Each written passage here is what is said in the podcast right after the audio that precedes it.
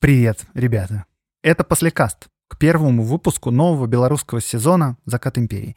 Послекасты обычно доступны в закрытом телеграм-канале, на Патреоне, на Бусте Заката Империи и по подписке либо-либо плюс в Apple подкастах. Но мы тут подумали и решили выложить этот послекаст для всех бесплатно. Во-первых, тут мы объясняем, почему мы взялись именно вот за специальный сезон, почему именно про Беларусь, какие у нас тревоги, ожидания и разные эмоции по этому поводу.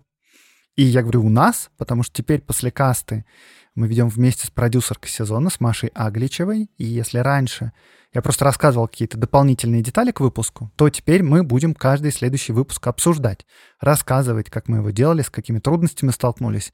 Ну и, конечно, я все равно буду добавлять всякие истории, которые не вошли в выпуск. Итак, после каст, который вы сейчас послушаете, теперь доступен всем и открыт а остальные послекасты доступны по подписке. Ссылки на все платформы в описании. И помните, что подписка — это лучший способ поддержать студию и меня.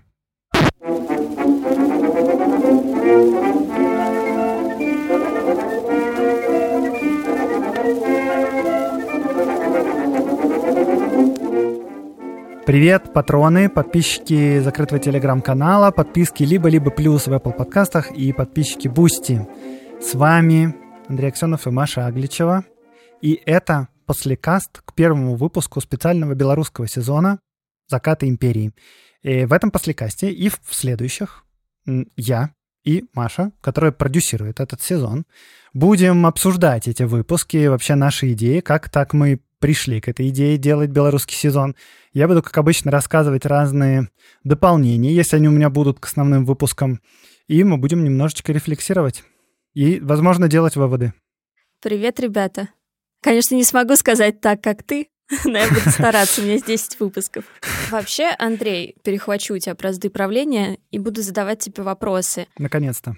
Давай начнем с того, что ты мне расскажешь, что вообще ты знал и понимал про Беларусь, про Беларусь в начале 20 века, перед тем, как ты взялся за этот сезон. Во-первых, я очень люблю Беларусь. Моя жена, собственно, родом с Беларуси. У меня есть куча друзей из Беларуси. Эм, конечно, ну, как бы в какой-то момент, до того, как я еще не познакомился со всеми и все такое, у меня были совершенно средние воззрения про Беларусь. Примерно такие, как нам в школе дают, что вот, как бы, э, вот есть Россия, Москва, а вот есть какие-то поляки-католики, которые захватили, значит, славян, переучивают их, значит, иго такое вот они сделали, как вот было татаро-монгольское иго, а есть польское иго. И вот мы, значит, э, москвичи освободили белорусов, и теперь будем жить, значит, в любви и согласии, все вместе. Примерно такие взгляды. О, кстати, я вспомнил байку одну. Ничего, что я байку сейчас расскажу, Давай. но она иллюстрирует как бы воззрение. Э, в общем, э, у меня же группа есть, и мы как-то ехали на гастроли в Беларуси, местный организатор Минский, он организовывал концерт, и он говорил, ну что, на какие даты будем планировать? Я говорю, слушай, ну давай, вот выходные там будут 4, 5, 6 ноября, как раз три дня подряд. Он говорит, а что за выходные? И я говорю, ну, это у нас в России праздник, э, согласие. Он вообще посвящен тому, что Москву освободили от, от вас. Примерно так это звучало. Ну вот, короче, у меня были такие примерно воззрения, да. Но потом, когда я начал просто интересоваться историей поглубже, и вообще историей национальных движений, и того, как национальные движения вообще появлялись и развивались, и как у них что-то получалось, и что-то нет, я понял, что это очень сложная история, и для белорусов это очень важная история, и она болезненная в каком-то смысле, и она ну, она совсем непростая. Тут нет ничего решенного. Тут ведутся дискуссии, есть взгляды разные вообще на этот вопрос.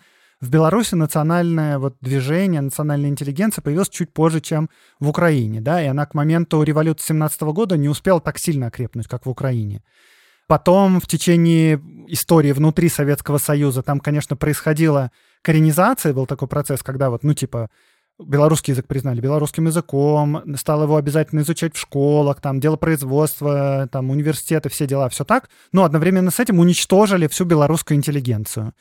Вот этих всех людей, про которых мы сегодня говорили, ну, не, ну там, не кто-то остался, Якуб Колос, да, а, а так-то основной весь цвет белорусской интеллигенции, которая только-только появилась, которая только начала создавать как бы культуру, искусство, писать стихи, вот эти повести, их просто всех уничтожили. И э, это огромный удар для национального строительства любого. То есть вынули вообще вот эти вот ростки, которые только начали расти. И появился какой-то вот такой советский эрзац Беларуси, который с трудом как-то развивался, и потом, да, произошел вроде какое-то возрождение, это 80-е годы, 90-е годы, и потом пришел к власти Лукашенко, и опять это все подкосило.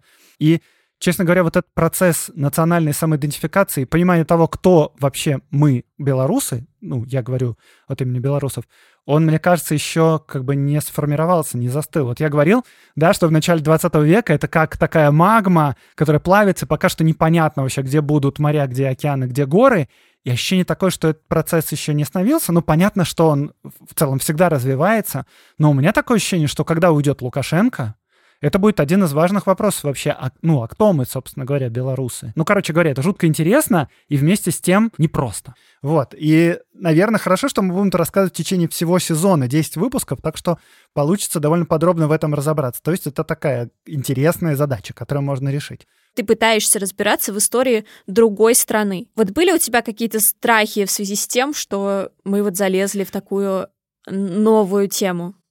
Ну да, ну, конечно, были и есть. Ну, в первую очередь, ну, типа, э, паренек из Москвы, да, начинает рассказывать историю Беларуси.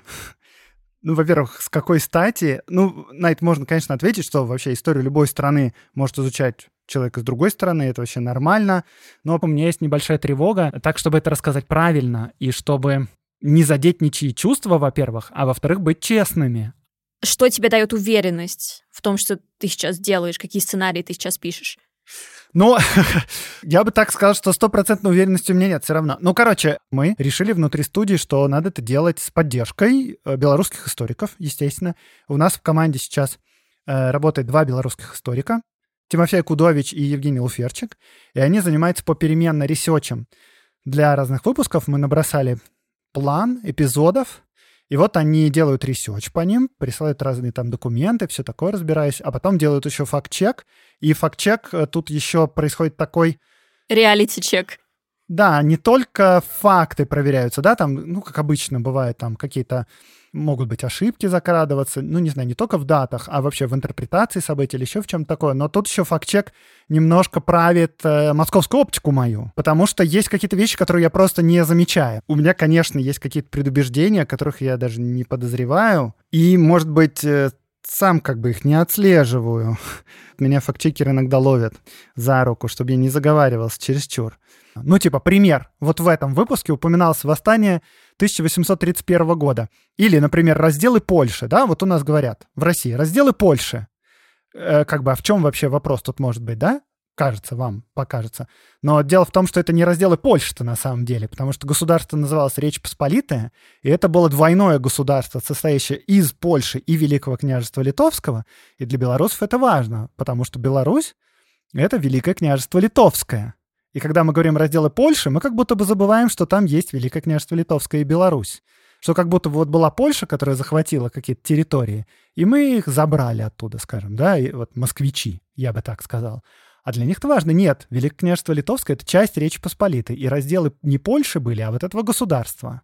То есть типа нас. Или, например, восстание 1931 года. У нас обычно говорится в истории, в историографии, что это польское восстание. Ну, типа, вот поляки восстали за независимость против э, центральной власти, против Петербурга. Но опять же, это не польское восстание. Это восстание за независимость Речи Посполитой. То есть это дворяне, в том числе как бы дворяне белорусы, и там кто-то не только дворяне, они восстали против э, центральной власти Петербурга за свою независимость. Не за независимость Польши, а за независимость в том числе Великого княжества Литовского. И эти вещи мы как бы не называем, потому что мы привыкли. Разделы Польши, разделы Польши. Но если мы хотим говорить корректно обо всех этих вещах, то вот этот факт-чек, в том числе факт-чек как бы оптики, ну, потому что, да, 31 год, 31 год, восстание, восстание, но просто некорректно его называть польским, корректно его называть восстанием за независимость Речи Посполитой или восстанием 31 года. Вот, вот эти штуки тоже э, проверяют, и э, поэтому я тоже, как бы, это мне дает какую-то уверенность в том, что э, мы все расскажем правильно.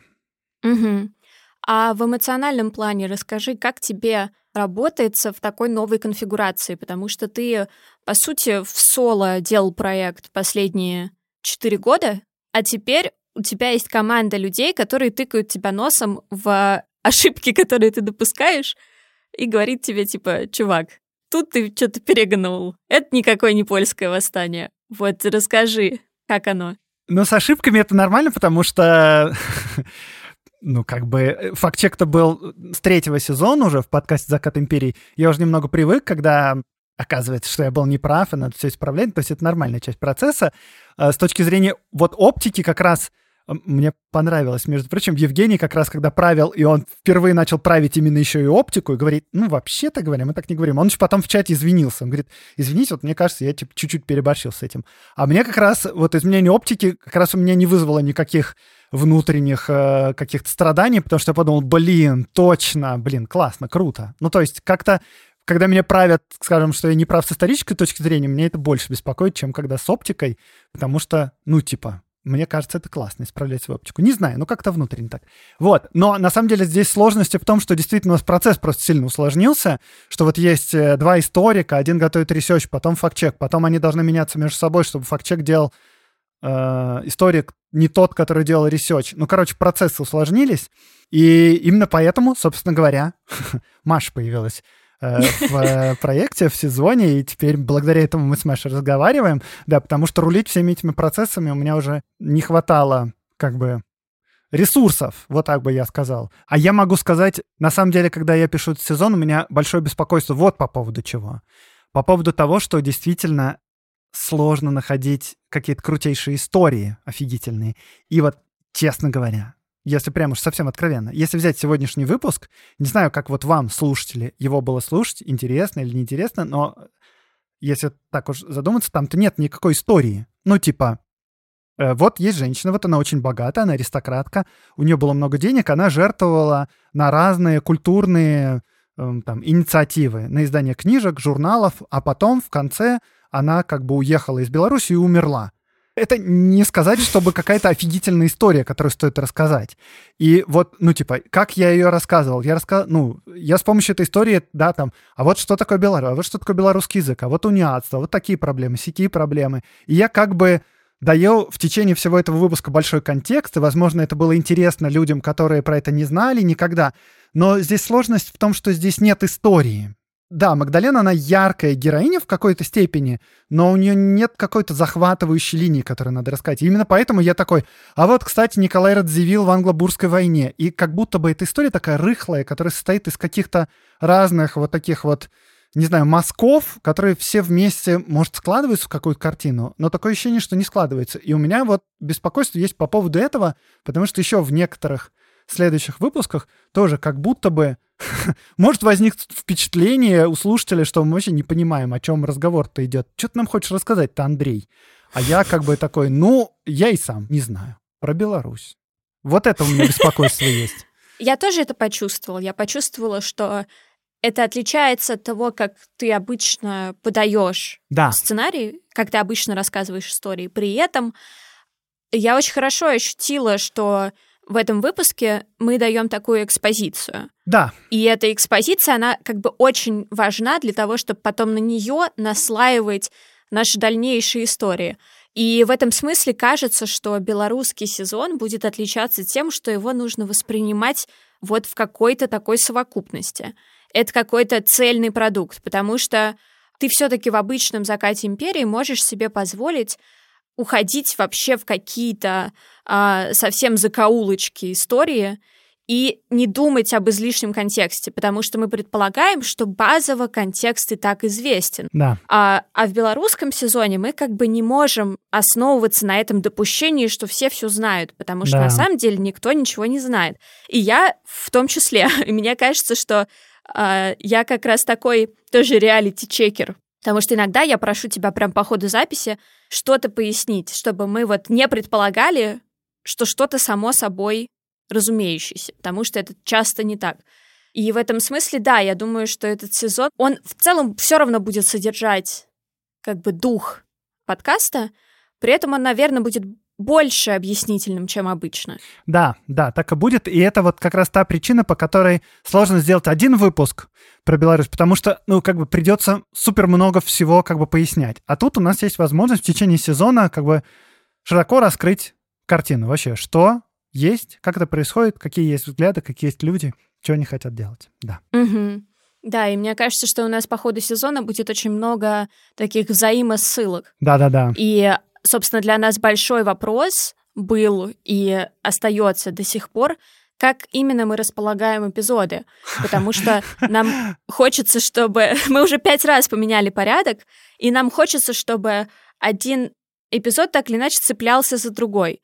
И у нас, например, есть какие-то эпизоды, которые невозможно сделать, невозможно рассказать эти истории, не рассказав, что такое черта оседлости еврейская и что такое местечки, штетлы.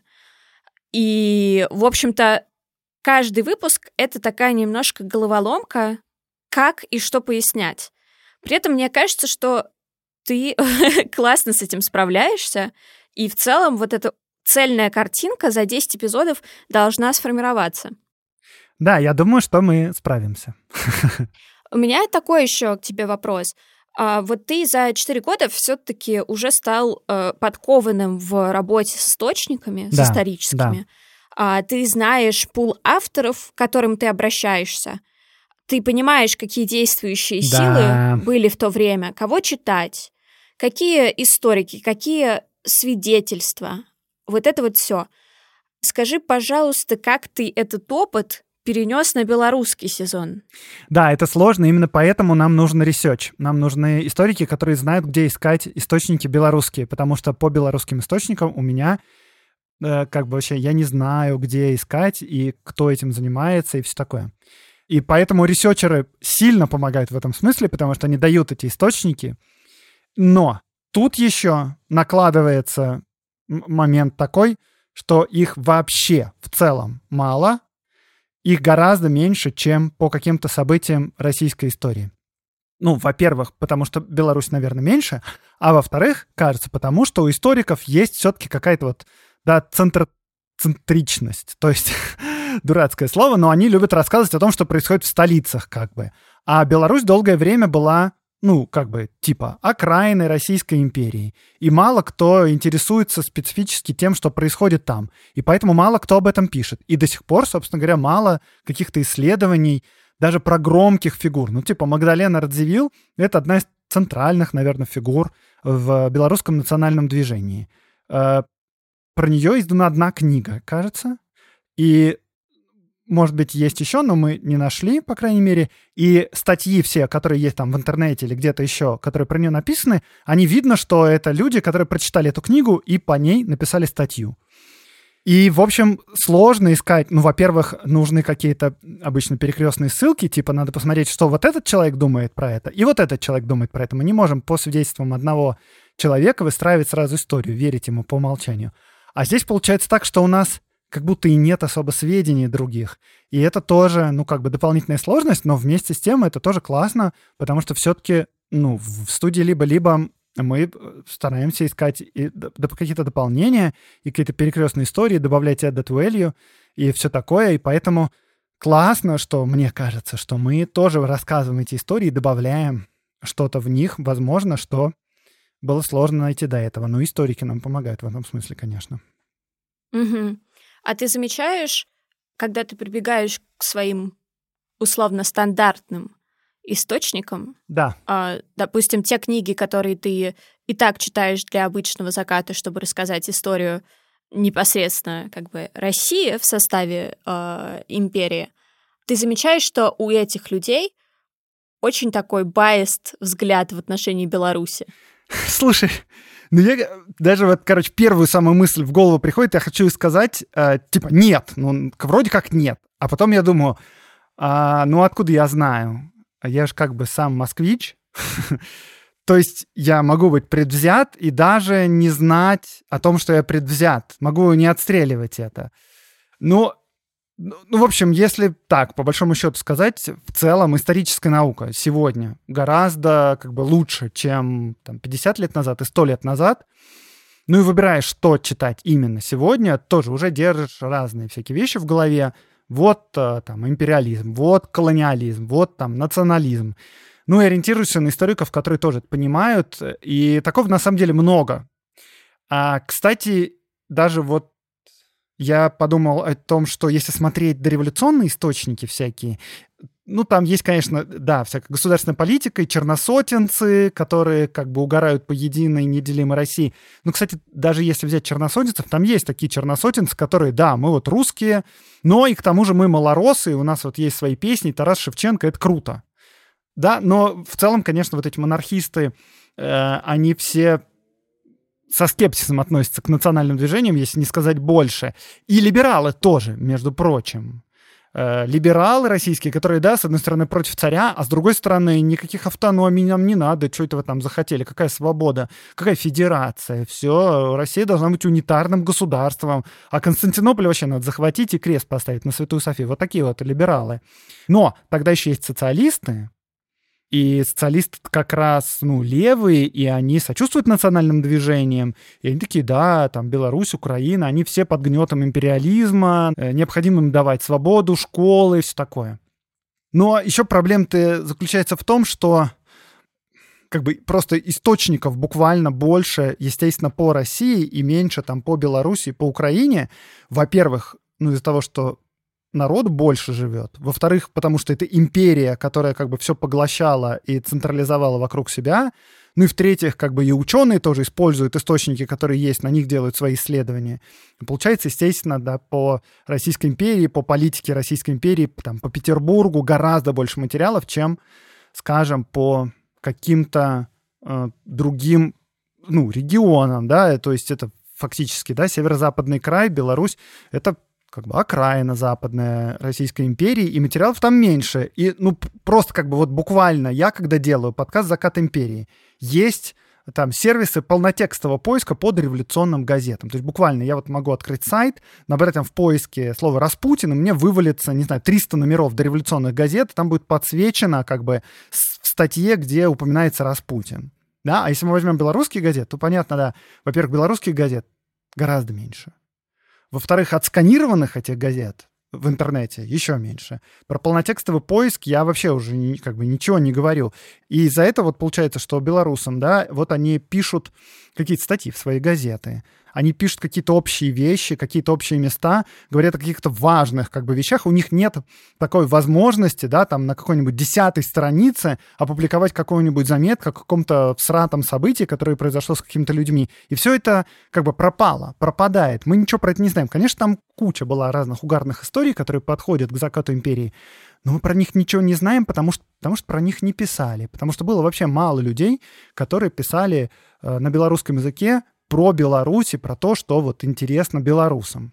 Ну да, естественно, это в том числе из-за того, что есть империя, есть столица, и столица притесняет, э, да, Беларусь, Украину, вообще разные другие страны.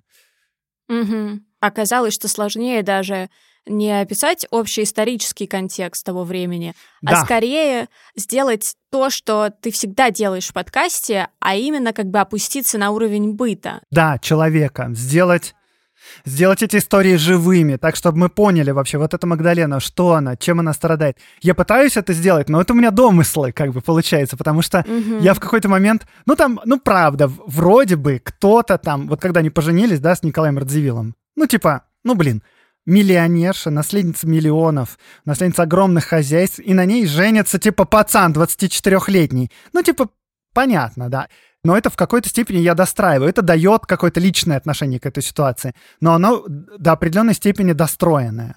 Ну, это вообще как бы, наверное, один или два раза. Или там вот, да, я говорил, вот есть в воспоминаниях Магдалена, когда он говорил, что мама ее не любит, а любит старшую mm-hmm. дочку. Вот я такие вещи люблю, да, и подкаст «Закат империи» за счет этого играет. А тут получается, да, что действительно нам сложно найти именно вот какие-то штуки, которые позволят нам по-личному относиться к героям.